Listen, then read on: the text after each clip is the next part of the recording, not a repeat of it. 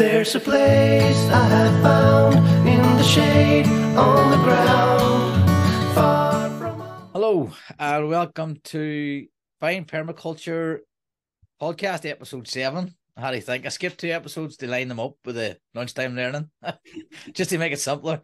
Oh, we'll fill in the blanks later. So this week was episode seven on lunchtime learning, and we covered, I covered dwarf trees in the garden. So it's basically it's small space garden is the theme. Uh, Crystal gave a tour of her garden in Australia on container gardening, and then Colleen covered berries. Um, so welcome, Mike. Thanks for joining me. Pleasure to be here, Cormac. Um, also, introduce my um my partner here today, Avocado. oh, Um, very nice. yeah, yeah, she lives here in this this container.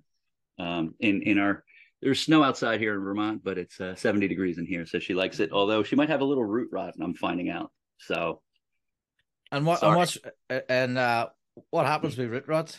If you want to just explain that. avocados, uh, well, I'm learning about it myself. Avocados, they, they don't like a lot of water. They like warm, not a lot of water, dry soil, and of course, I watered it.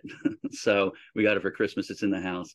It's right here by the heater. So there, there's we have a uh, one of those uh, mini split heaters Right. um, there, and it's blowing directly down on. Um, I, I I've never had avocados here, so I never grown them, so I don't really know anything about them in terms of hands-on experience.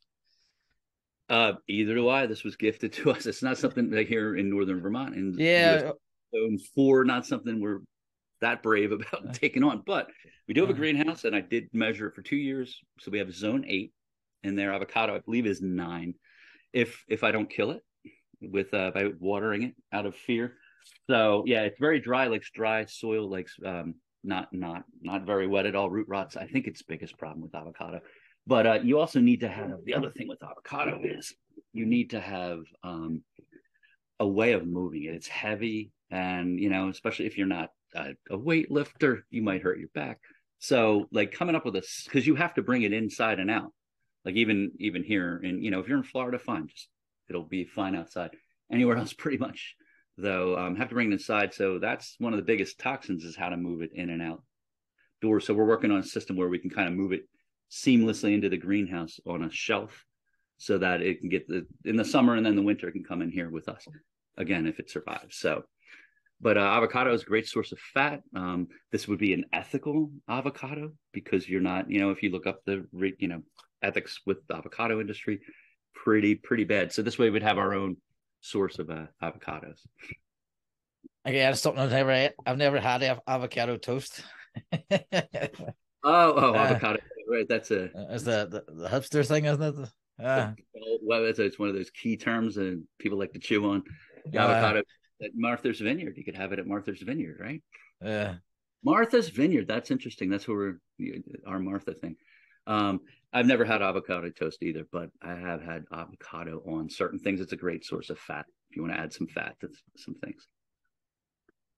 Uh, right. So small space gardening. Uh, I take it your garden's a bit bigger now. You you had a uh, I have a small space garden here, Mhm. and so I, I utilize all three of these methods uh in, my gardening spaces. So I have, I think it's four dwarf trees now. Um, Apple, pear. What, what do you have? two, two apples, two pears for pollination, and then I have a I put a two put two plums on last year. One of them died straight away, and then I have uh containers as well. I do a bit of container gardening, strawberries mostly. You can sort of move them about. Uh, I have blueberries in containers, so mixing the two themes there. Um, some- Blueberries in containers. That's interesting. So you could treat it soil. So blueberries require acid soil, right? So Yeah. you can separate the soil that way. You don't have to. That's kind of nice.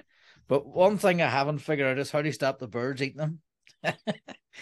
so well, with a container, you could Yeah. probably, you literally could, if you have like a blueberry, high bush blueberry or whatever you're Mhm. growing in there, you could just get a net. Um, Yeah, So- one of one of the methods I did was just put it at the front door, so that I'm constantly looking at it so I can see it. Because if you leave it for a couple of days and they're ripe, you lose them all. So that was, I suppose, the net at the end is an additional method. That if I don't get to see them when they're ready before the birds get them, right. um, idea, just keeping them nearby. Um, although birds have all day. you don't probably to watch them. uh, so that was a nightmare to start with the strawberries. Uh, when I started growing strawberries, uh, uh, and uh, that was one of the big problems I had was birds. And then when I, I got a net system, just a, like a PVC pipe, covered it with netting, and then the problem then moved to wasps after that. But the now you don't use the netting; I just try and get them early, just just before the ripe, and then You mean predatory wasps or just regular annoyance wasps? annoyance wasps. Just down the run, and then the whole bed becomes covered in wasps, and you don't want to get near it because there's wasps on it- Yeah. uh, so then, Yeah, then they just have a feast. I was an exterminator for about three months, long time ago, and probably a week before I quit was this gigantic thing of uh wasps. It was wasps. It was actually hornets. I'm sorry. Oh, It's up on a- an apartment way up in the eave, like three stories up, and I had this big long pole I could barely control, and I uh, knocked the nest and just ripped the whole thing down. It came down on me. I went running for my little exterminator truck, and was like getting zapped in the head with all these hornet um, things. So now I just try to leave them alone. That's why I'm into permaculture. Don't don't fight them; they win. Uh, especially hornets. It's a definitely a specialized skill getting rid of them. like rocks, somebody's throwing rocks at your head. It really hurts. Lucky we don't have them here yet, but uh, I think the Yeah. Asian hornets making its its way across Europe. You mean the uh, murder, the murder hornet? Yeah, the so they, they basically murder the bees, I think, and I think they are in, I think they are as far west as east as France, but I'm not sure if they've made it to the UK, UK yet. But they're they're they're, they're making some heady rate of pace across Europe. Um, anyway, back to gardening. Yeah. so, uh, do you, do you use dwarf species or do you do you keep your fruit trees nice and trim? We um neither. Neither. Uh, We we planted we planted uh, about 20 fruit trees, uh pear, apple, um plum, cherry, about and you know some sea berry and, and some other things, uh elderberry about seven, eight years ago. And we still had a house to build, land to manage, everything. So, you know, with permaculture, you want to do everything and there's all this stuff to do but in reality once you start actually doing it it's like it's really hard that's why you need perma blitzes and friends and stuff like that so um yeah so we have we have standard sized trees that were planted at a standard distance but we're going to do some dwarf and semi dwarf trees more close to the house more a potager like i think of a dwarf tree as a very nice potager tree gives you a little shade a little something an ornament in the garden while you have your other potager stuff. So, like in designs, I'll I'll like throw some fruit, couple of pollinating a poll- pollinating pear fruit trees in a potager garden because it's small. Um, and what do you mean by potager garden? Potager kitchen garden. I'm sorry, the French potager.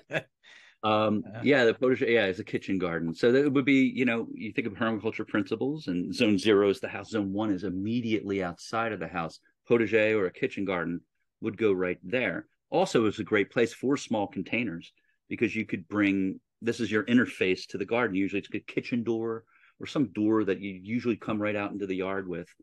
Um, you can put your containers there and they get the sun, but it's also not a far distance to bring them in in the winter.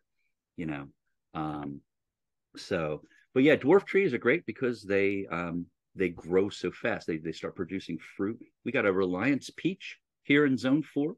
It's a cold hardy peach, obviously.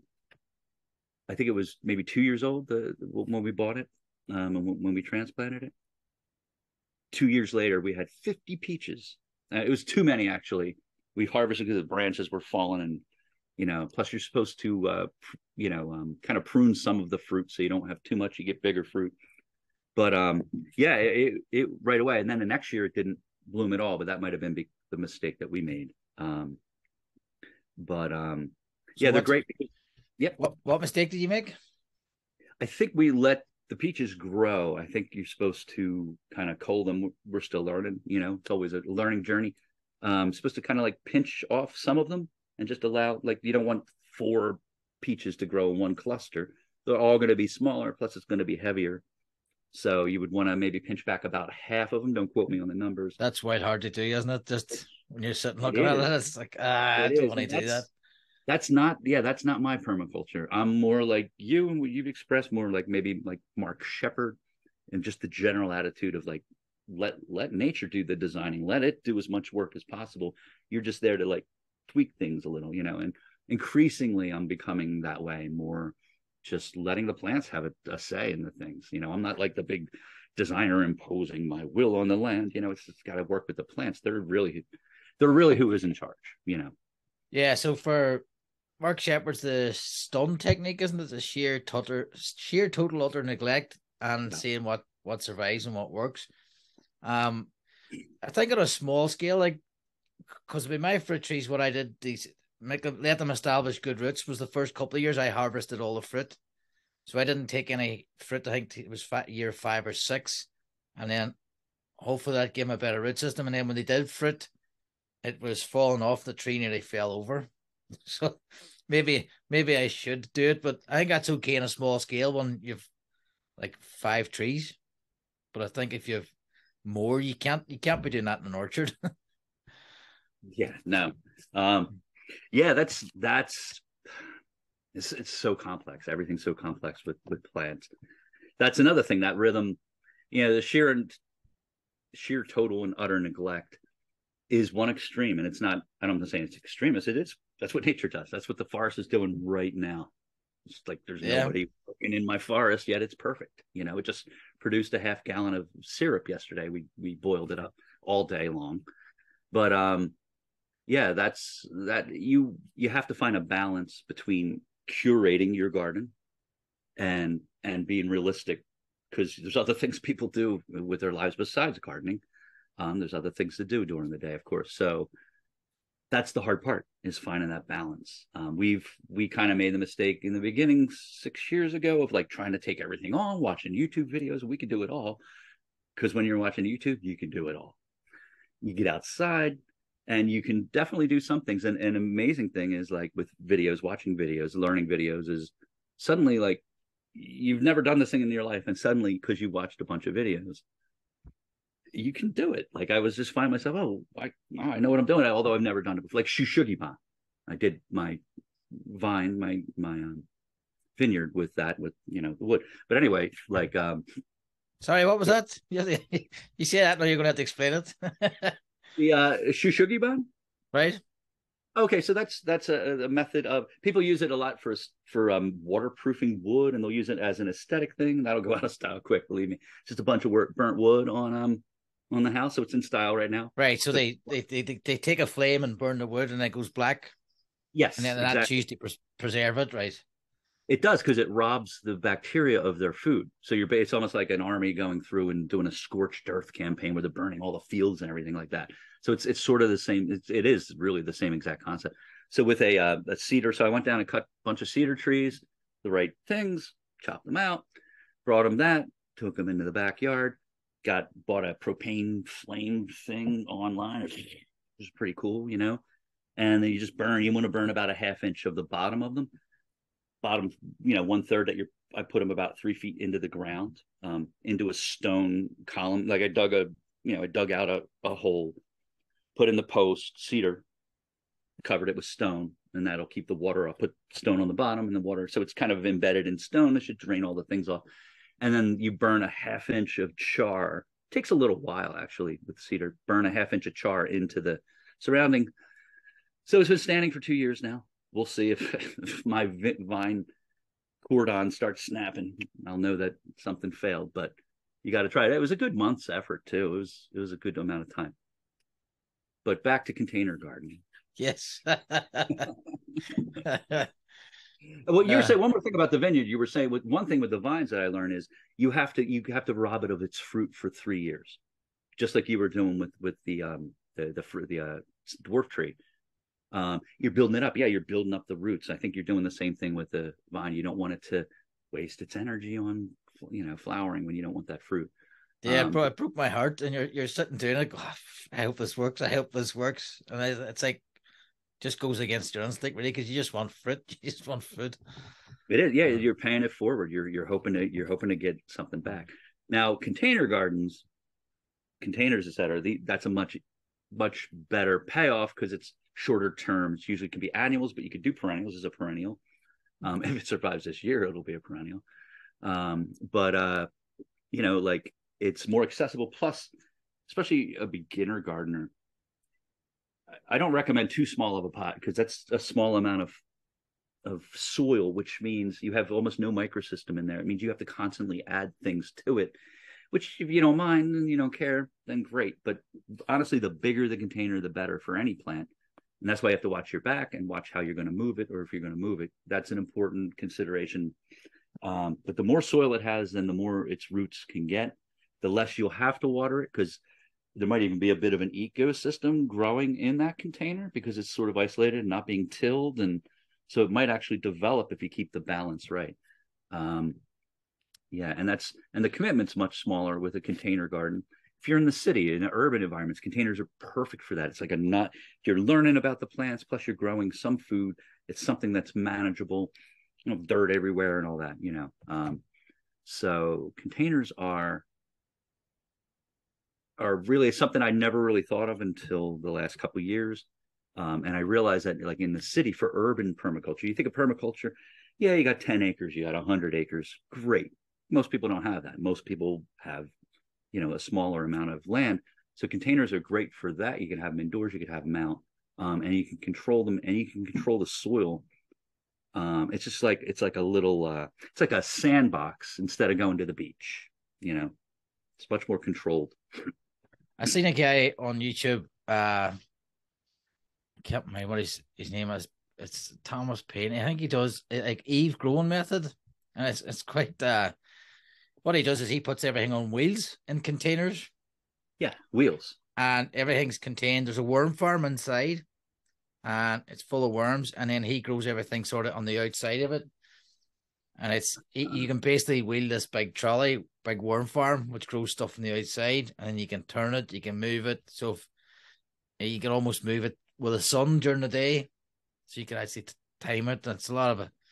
And it it looks fantastic. Like it looks, and with the worms too, drives the fertilities inside it. So he he'd actually put the rotten the the the waste and in in with the worms and have this big like a worm tower thing. It's a worm tower then. in- in it's a worm tower on wheels, which also grows food. Oh, oh, the the it's a worm. Ve- it's a vehicle for worms that happens to grow food. or both whether it's it's for the worms and for the food it does it does both functions at the same time so it's i'll put the link in the description you can watch it So what what was his um? So, can, so can, he can bring this all in for the winter. Is that the purpose of it being mobile?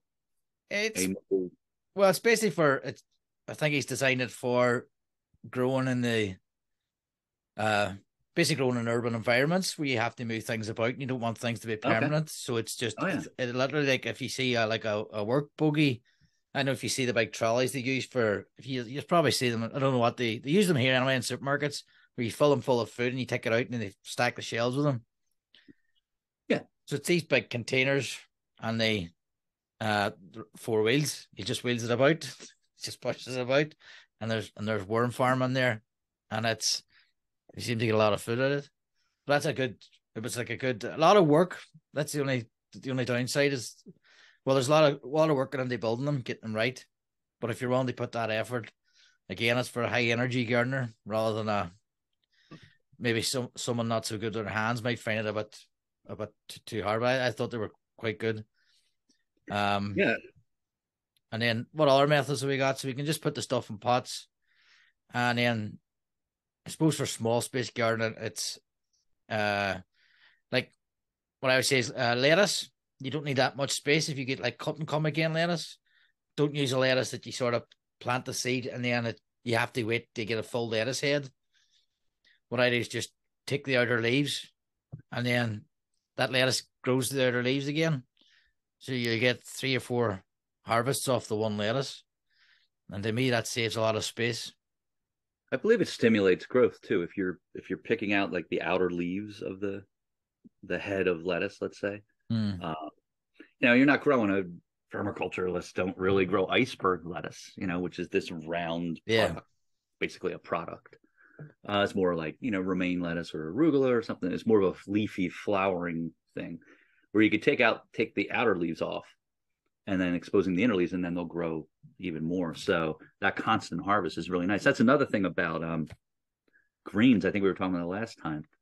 Um, like I know for me, just from our discussion, I seeing the video that you had done where you had planted, you just broadcast kind of greens in a just a rectangular space, maybe six inches of soil or something like that.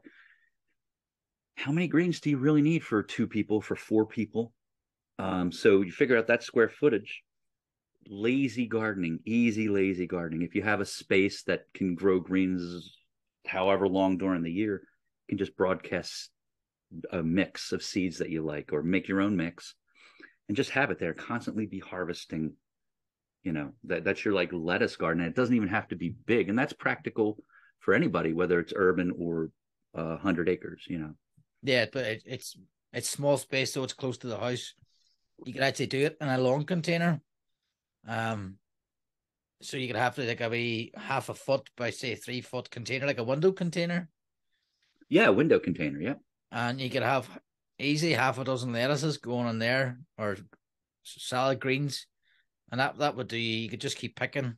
You make it a salad a week out of it. If you put spring onions in it, a few radish, all of a sudden the three tiny boxes giving you all this all this food.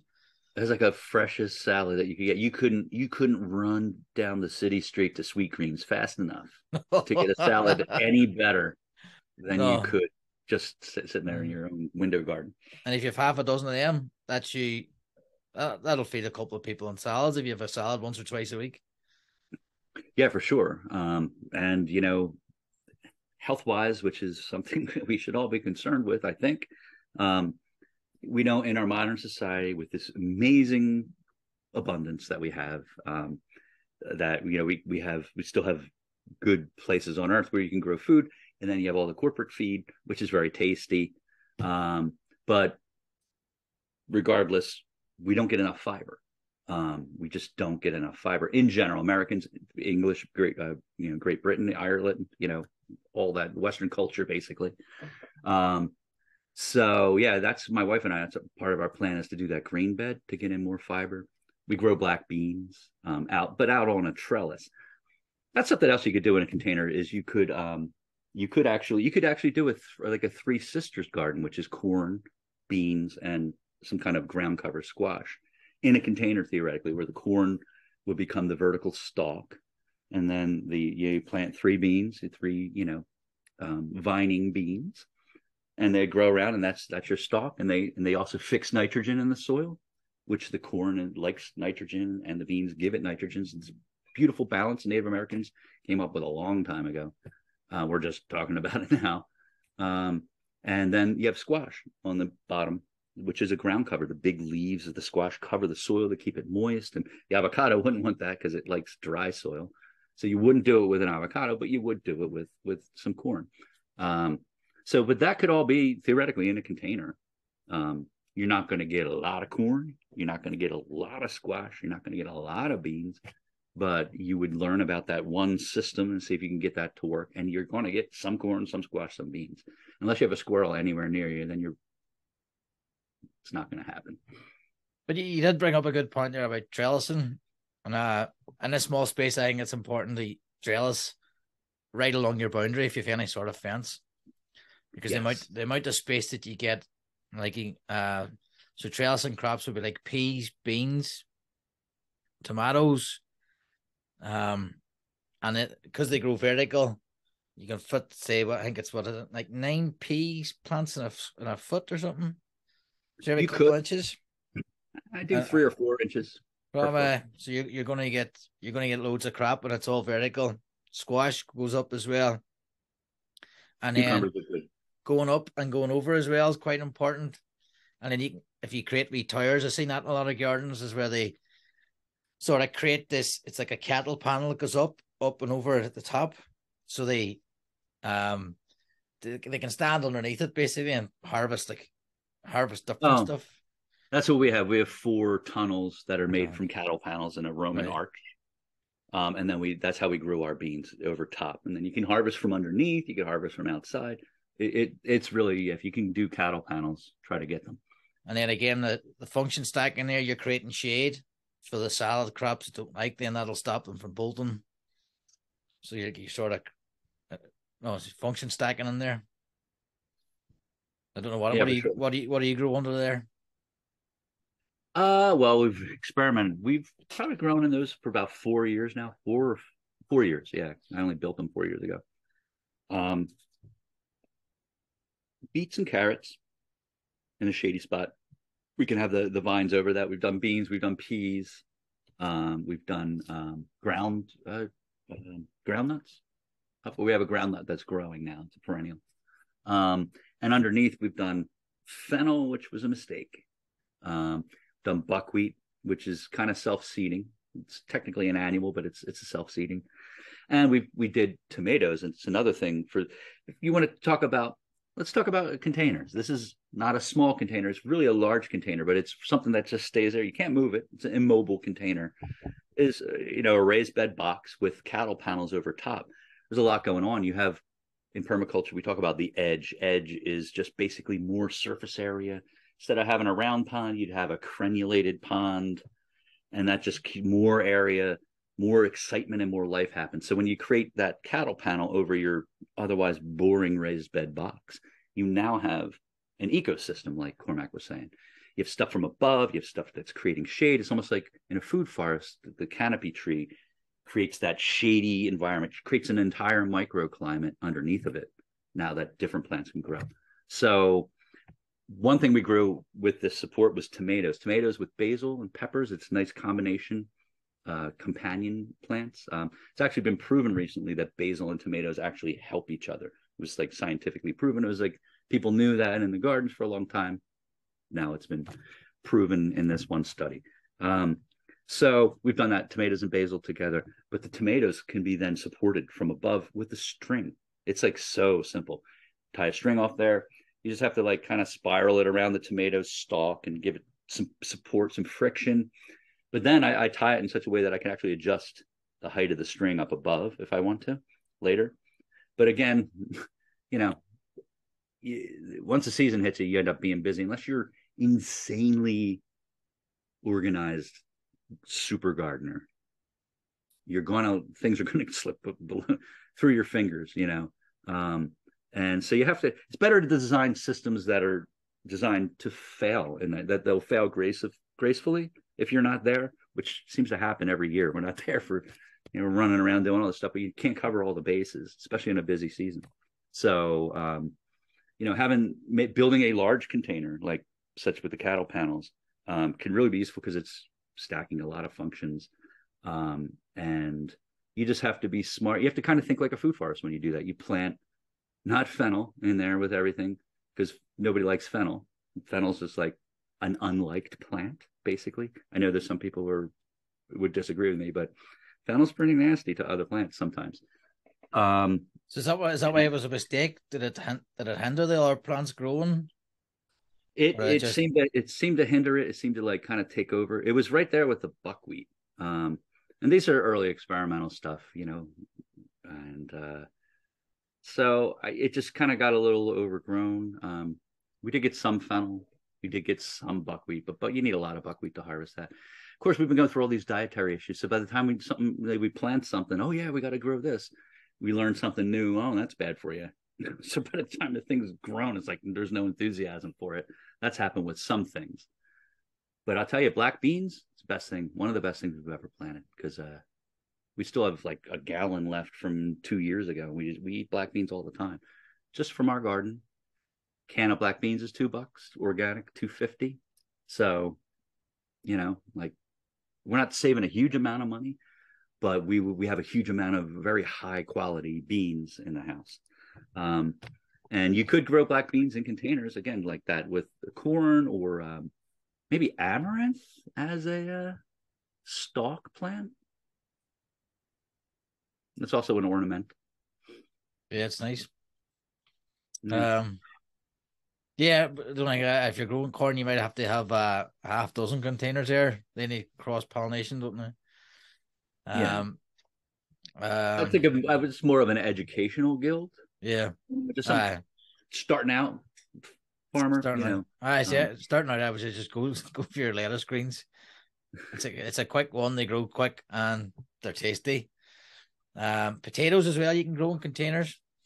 If you have Oh, a yeah. half decent size, and they're easy that way too. They're easier to harvest instead of digging. You just pour the thing out in the wheelbarrow. Haven't done that yet. I we did tomatoes in five gallon buckets, and I drilled holes through all my good buckets, and then the tomatoes they, didn't grow. We kept them in the greenhouse, and there was all kinds of rot and stuff. So tomatoes, but potatoes, I saw that where people, I think it's in somewhere in Asia, um, they just take a whole bag of soil, just buy a bag of soil, and you know this is a for or urban gardener or whatever. And then they put potatoes in it, and then it just grows and it like bursts out of the bag. It's just like all potatoes. And for some reason, there's just like all tubers. Um, I haven't done this myself, but it's intriguing to me. I might try to do that this year. Actually, some Uh, what I did see, and I've never actually tried it. I think you need the exact a, a certain species, but it's the it's a potato tower, and they say you just plant your potato, and as the potato grows, you put more soil, in then you build this like three foot by three foot container, and basically just the potatoes keep on giving, and apparently you get fifty kilos of spuds out of like nine square foot, but I've seen a few people on the internet build it, but I've never actually seen them harvest it with all the spuds in. So a word of warning when you are looking at videos, do you think uh, it's great all this stuff at the start? Make sure you see the final result and make sure you see a number of people doing it because I could only see a couple people do it. And I was like, one guy failed completely. He says it didn't work. And then it's like, well, does it actually work? But it definitely works in the uh in the containers because you just you put say six inches of soil in, put your spud in, and as you see the greens come up, you just put more soil in. And uh, people do it in sacks, so it's in, you can do it in sacks, you can do it in pots, uh, and as long as that growth keeps coming up, that that sort of the green growth, then you just keep. And what's good about that is you don't you can cover the green the leaf. With other plants, you don't cover the leaf, but with potatoes, you can cover the leaf, and then the leaf will just keep coming up through the it sack. find it'll dig itself out of the soil. Yeah. What what's the advantage of covering up the leaf, or is it just Well, just growing. you you just get- not having to worry it- about it? as you're going up, you just it's putting out more more. Uh, you get more tubers out of it because it's. I think that's you basically ex- you're you're turning stalk into root by covering it from the light. So the root, the Yeah. stalk is probably converting to root. and I think then that, that encourages more tubers. They sort of more sprouts. They to come out. Um, so I've done it that way. I've done it in the ground. Again, I everything's e- it's easier in the ground. It is, yeah. Well, You just throw the yeah, you- on. you have and it's lazy. You, you may have a net. See, the the ground outside has the internet. Containers, they really don't have the internet. They're they're isolated. The ground outside, if it's near a forest, it has the mycorrhizal network. So it's tran plants are transferring information and nutrients and moving. You know, um, and plus container- Yep. a, a container I think's more if if it's like a period of drought, you have to be out watering your container all the long time. You have to keep an eye on it, and that's a big disadvantage. Whereas even through a wet period, as long as your ground's draining well enough, you can pretty much throw the stuff in, you mulch it, and that's it. You walk away. Yep. For the most part. mul- mulching container gardens. Yeah. super easy. You, you- it- unless it's like an avocado that wants dry soil, you want to you want to mulch it um, and and keep it. And it's easy. Like mulching a food forest is hard. You need a chipper. You need to deliver all this stuff. It's a significant amount of money, time, effort. Um, whereas a container, you know, you buy a bag of mulch and you do a couple of containers, and, And it's easy you- to top off. Compost every year a little on the soil, and that'll feed all the soil below, and then some mulch to keep it keep it Yeah. nice. And even if you do get weeds on a lot of weeds, just put a wet newspaper on there and wrap it around the base of your plant. Add some compost to the top, and then that kills the weeds. And that in turn that'll feed your feed your system. Yeah, exactly. It's carbon. It just turns into carbon, it starts Wow. decomposing, and that's just what soil is basically. Um, the um, what was I going to say? The uh, okay, No. Uh, there's a thought something about what you said. Um, So the advantage of a container as well is basically you can it's very easy to see and treat that one container. Doesn't get out of hand. And if you have a small space and a small garden, it's it's like that. You see weeds on that, you either weed take the few weeds out. If you get a lot of weeds, cover it, uh, compost.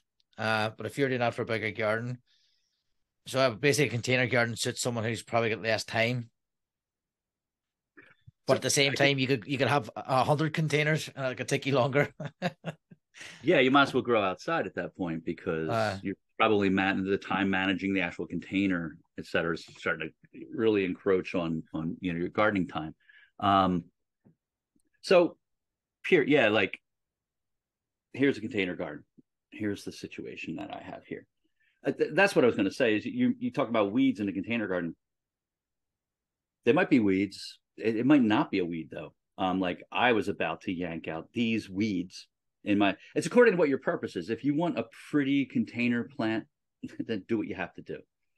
If aesthetics is is is the most important thing, then that's that needs to rule your thing. Otherwise, if you're looking about the health of the plant and the nutrition, et cetera, then you might actually want some of these. Like I found this clover in here growing, you know, it's a weed, but So, uh, uh, Why? I just for the audience, uh, you want the clover because it's a nitrogen fixer. exactly. Yeah. Exactly. So it's a nitrogen fixer in there. So I didn't take it out. It's in there. It's this isn't in great shape. There's a tea bag, you know. Um so we're putting a really minimum effort into this avocado. Um, but uh it's yeah, as far as weeds, it's, it's according to how weed there's no such thing as a weed, by the way, in nature. But in our minds there are, and it's according to us a personal preference of what we want to consider a weed. Um nature really doesn't have any weeds, but uh you know, but it actually as just as you learn about other plants, I mean there are some invasive um plants and stuff that you don't want, like grass has a lot of good functions. It's not evil, but it, it's very highly intensive on the soil. And grass also represents like the lowest part of succession, whereas a mature forest is on the other end of that. Um, so grass is very bacterially dominated in that soil, but that might be what you need. So it's always a little more complicated than than you think. Um, but weeds could be your friends if you know who they are. Yeah, that's about. Aye, so don't don't be so quick to throw them out.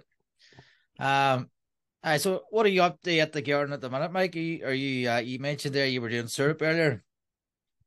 Do you want to tell us Yeah, all about uh, that? Yeah, that our although the ground is covered with a foot and a half of cakey, crusty snow today.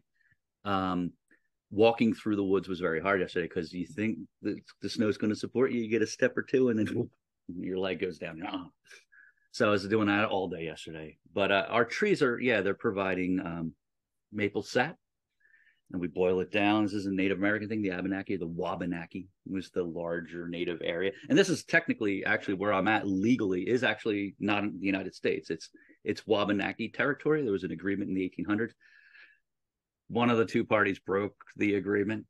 Guess which one? But anyway, so technically I'm in Wabanaki territory, but the U.S. Army's here, so it's the U.S. in Vermont here. Um, so anyway, they came up with the method of of uh, boiling down maple sap. You could taste it when you taste maple sap out of the tree. You can taste the sweetness just a little bit, so you can see how they discovered it. You're like, it was coming out, and I was like, oh, that's good. It's a forty to one ratio. So I we have we have 60 gallon capacity on trees. We use the old fashioned buckets. They're all hanging on the trees. I'll provide video of this, some video to go along with this for this. And um and uh so I figured they they filled up about a quarter. They had you have to I have, we have to keep empty them. Our bottleneck is our boiler, which is only can only do 10 gallons at a time. So that's really we can only really do so much syrup each year because of our small boiler the trees often produce more sap that we can handle. So I, I try to rush out there and get as much as I can before it rots because it goes bad in a few days. Um, so you end up boiling 40 gallons of sap down into one gallon of syrup. Um, yesterday I got a half gallon, which means I boiled about 20 gallons of frozen sap. It was like 20 degrees yesterday. It was snowing. It's cold. Um, but the fire burned pretty well. And I was out of there and probably I started at eight in the morning. I was done by 3:30, I guess. Pretty tired too.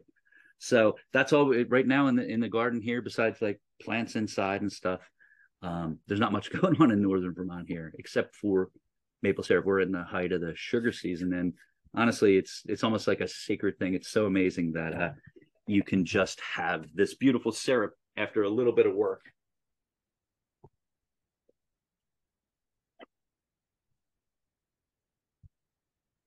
So that's about as fresh as you get. That is Oh, very nice. pure maple syrup. It was in the trees yesterday. Um, and today it's in my refrigerator. It's darker than normal because we actually add chaga. We also have chaga growing right amongst the maples in the same forest. Um, chaga is a, a medicinal mushroom. It's a crusty. It's a it's the scab of a wound in it, basically in birch trees. One out of every hundred birch trees will have some chaga on it. We fortunately we have an old birch with a big chunk of chaga. Can't tell you where I live now because people couldn't get it, but um, so we put chaga in. This is the first time my wife uh, Jen she thought of this, and so now this has becomes like medicinal maple syrup, which is is kind of awesome. But that's that's about all that's going on in Vermont right now. Supercharged maple syrup. The fresh harvest there. Very nice.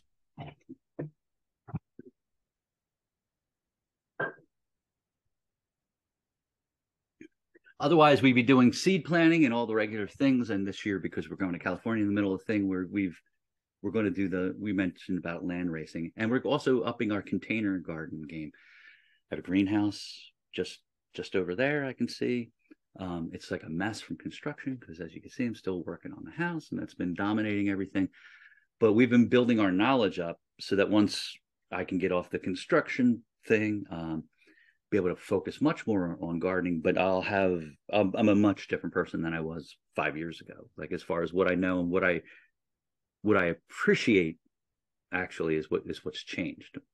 My knowledge has changed, but my attitude toward things has changed. Like you were saying about like a fence, a, a fence in your yard. Everyone's got some kind of fence or the wall to your house or something. Don't buy anything if you don't have to. Like you can just use that as a container for you know a trellis is, is a container. It's it's it's a container of sorts.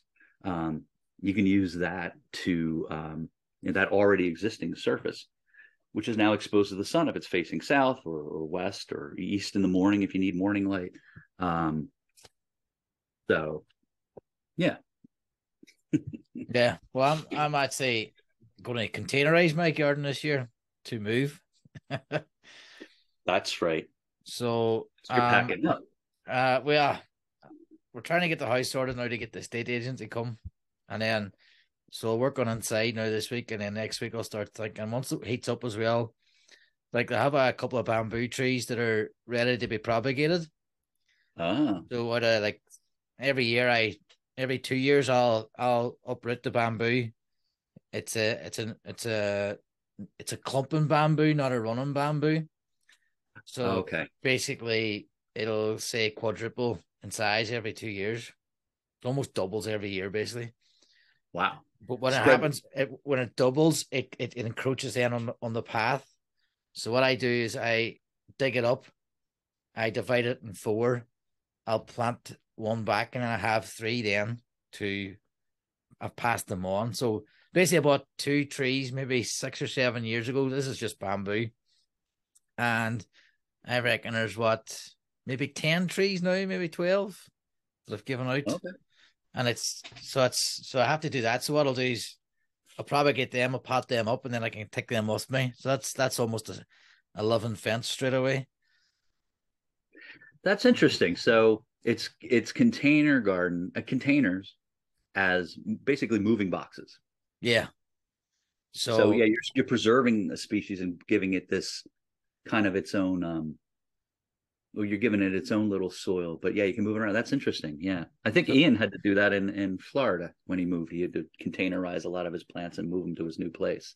yeah, so that basically now you spend a, uh this sort of season putting them in containers. They'll probably stay in containers for a year, and then next year then they'll be they ready. Then they they plant wherever I, wherever I fall, basically. Uh, and wherever I land. So the annuals, I'll probably not have the annuals too hard this year. I'll probably have the salads because I have windowsill boxes. I'll grow some salad in there. Um, I'm going to basically take a risk and try propagating all my herbs. So I have like one herb, like a say for example, I have a I have sage, thyme, and uh oregano or oregano, as you call it. and basically, I'm gonna, basically I'm going to cut it to bits and try and get as many plants as, I possibly can out of my current stock. And I'm taking a risk. I've never done it before, but it's like, right, let's see what happens. And if it survives, I'll have hundreds of plants. If it goes wrong, I'll just start again. Yeah, that's the thing with the plants is it's super high profit ratio. You know, you plant a seed and suddenly you have hundred seeds the next year, and you know, or whatever. So, Uh, so I'm hoping. no, yeah, I'm hoping they go real failure with that. What's that? There's no there's no way to really fail unless you destroy all your fruit trees somehow. Then Well, that's that's the thing. Do I? Uh, I don't want to leave the fruit trees for someone just to come on and knock them over. yeah, no, you would you would leave them because you're a permaculture guy. You would leave them there as a fair share for the future. But if you know somebody's the somebody's just going to destroy them, then try to save them. So it's like, right, how do you how do you propagate them now? And could I get a big enough container for them? Uh, you have it's- trees it's- to move. they're- What? You have dwarf trees to move or something. Well, I've four dwarf trees in there. Uh, the Oh, that's right. You two apple, plum- two pears. Uh, the plum was planted last year. I've no bother about digging that up and taking that because I don't think the roots, I don't think the roots will have grown too much in that. But it's the other ones that have roots well established. But worst case, what I'll do is I'll just trim the roots really, really low, trim above really low, and then just so there's sort of minimal work to be done. You, have you thought about taking taking scions off of the trees? Right. So to me, a scion is the thing where you basically strip the bark back and you you cover it over, is it, with a plastic, and then Well, you, you- You make a cut into the stalk, usually like a V. yeah, There's different kinds of cuts. It's like a W cut, which is more complicated. Um, so you take you take a you know you want three or four buds on your scion, um, at least, and so yeah, you you you, you cut it. Um, we have a special tool. Like some people really go with a knife, and they could do that by hand, and that might be the better way. We actually bought a tool that makes that cut. Um, 90 percent of the time it works. Um, and then what you're doing is you're basically in the the um phylum what the hell is that called? The uh the fleshy stuff inside of the the the stalk. Um, you're trying to expose that all the vascular systems in there. So when you cut it when you just if you were to just make a regular cut that's a minimum amount of area. It's not going to stick together. If you make a v cut it gives it some structure also gives it a bunch of surface areas so that it's contacting and it can start healing and growing in that thing. And then you would wrap it up with some tape. Um, but if you were to take some scions and then get some rooting compound, dip it in there, plant it in a container for your move, then you could suddenly, you could honestly, if if you're if you could cut enough scions off your trees, you, you might be able to plant just plant your forest. You just have to wait for it to grow. But if you cut them now, put them in containers, they're starting to grow, and then you can move them. They're not going to grow that fast, apple trees. So you reckon do, do that now at this time of year? Because I must, they're not dormant anymore because they're starting to bud. So you reckon do it now? I don't think now. I think that would be a, a, a late winter. Um, don't quote me on this exactly. Well, uh, so I don't think you want to do it while they're gearing up for everything. Um, I you- so so I have to I have to figure out a way to do it when they now because I, I must I know I must the window, but it's like everything. You say do it next week, do it next week, and now, now it's spring and they're budding and they're they're not dormant anymore. It's like ah, what do I do?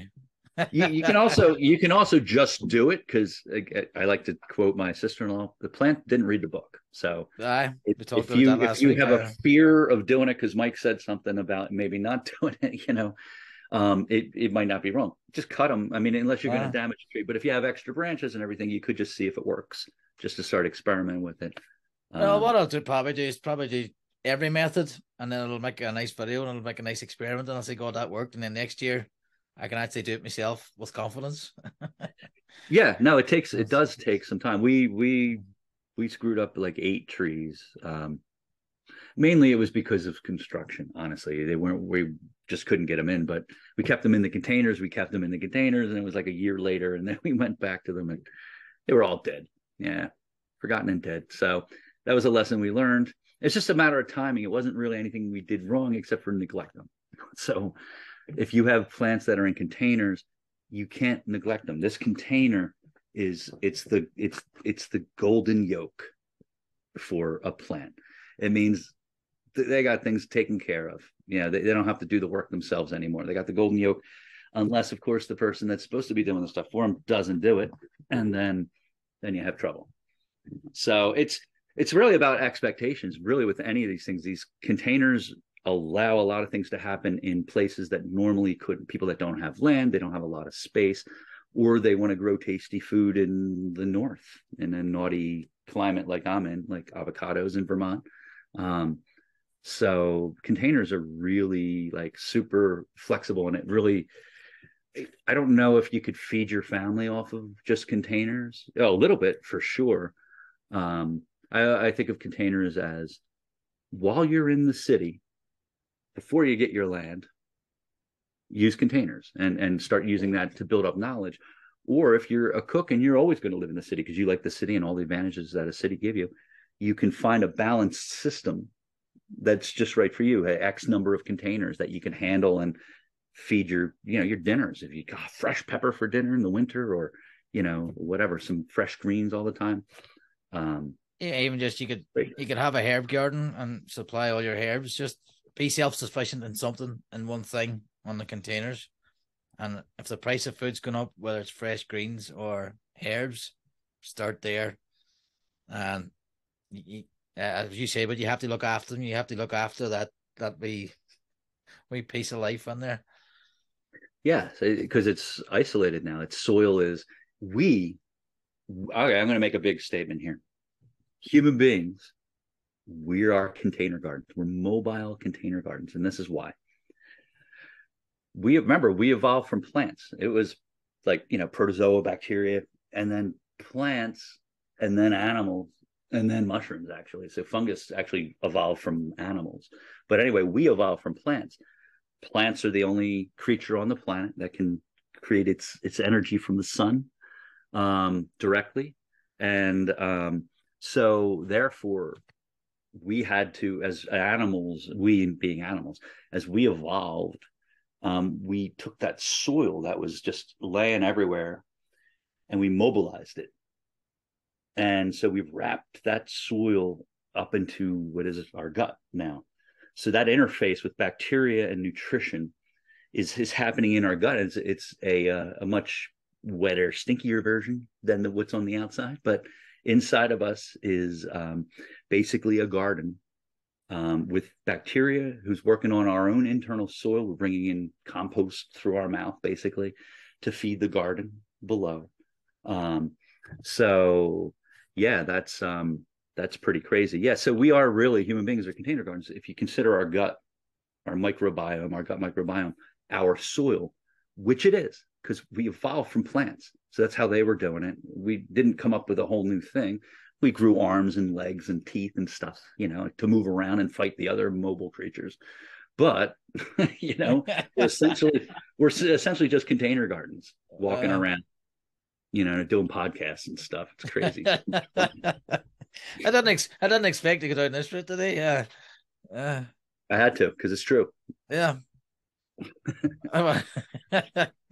Uh, glass. I think. I'm, well, I'm just. I, I, I want to just with that analogy. I just want to illustrate the point that yeah. we're. I'm isolated from the sun. I can't make direct energy from the sun anymore. I've had to like take the soil and derive energy in a different way. So I'm now this sort of isolated life form who has to bring food in instead of just getting it from the sun and the soil. Even though I can't move, I'm just sitting there as a plant, as an animal now. I'm, I'm moving around, but I'm like a container container garden. I'm I'm mobile, but I'm isolated. You know, so that that's kind of like the trade off. And I suppose the recommendation there is keep it fed, compost tea. Um, I suppose it's and, and whatever that plant needs. We are example with the avocado. The mm-hmm. water. Some things will want a lot of water. Some things will want not want too much water. No. And then you have to ha- strike that balance between your climate, uh, your humidity, um, and then just how much work you have. So again, yeah, it's it's up to the individual. So every each individual container garden is going to be completely different. it, it is like base like even different houses, even even a different apartment. If you're in an apartment block and you have the same exact apartment as the guy next door, you could have very different environments in there. Um, and and not just because of it's probably the same sunlight and the same amount of space and all that stuff, but there's different stuff in the apartment and there's different people in the apartment like a, con- a container garden requires a farmer and that farmer has to have time to do it and, and purpose and you know, wanting to do it. So it'd be very different. If your purpose is to just grow a supplemental food, um, you could probably handle that.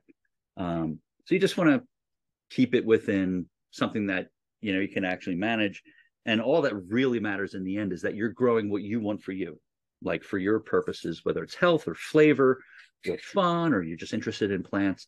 Um, but yeah, just yeah, containers really really make things flexible. We want to build some on our railing here. We have a kind of a railing that kind of looks out over over the view, and I want to build some kind of railing boxes, like maybe cedar. I might like mill some cedar or something and just make a bunch of boxes in the sunny area.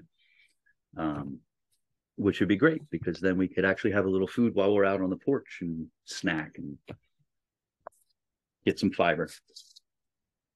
Like What do you um, what what have you um what do, do you like have any house plants in your house in containers for the purpose of re- refreshing the oxygen in the house? uh none. Um none really. No, it, it's um I just never get around to that. It never um it's very limited we- what we have in the house. Uh just basically because I I don't know. It's just something that never interested me. It was just I like the plants outside just and uh inside it's easier to uh basically busy running around after kids all day. It, it just never the house is more a functional space than a Right. Than a space I have time to think. Oh, there's a, I- don't really have time to think in the house to go. Oh, a, a nice plant would be nice there. It's just you're flat out just doing stuff and working, and then it's uh you're leaving one thing on to the next. So it's something that uh, never really never really interested me. Uh, like that's us now. I think that's us, us in an hour, maybe a bit more. So uh, thanks very much for joining us. Okay. Um, My pleasure. if, if basically you you can get uh, the sort of the lunchtime learning series for episode seven on small space garden on vinepermaculture.com forward slash ll7 uh, and next week we discuss we have a series on composting hot composting cold composting and then Bokashi or vermicomposting as well, sort of like the sort of specialities, a wee bit of a, a wee bit of a twist. That's our sort of first one on composting. So I love Okay. composting, so I'm looking forward to that one.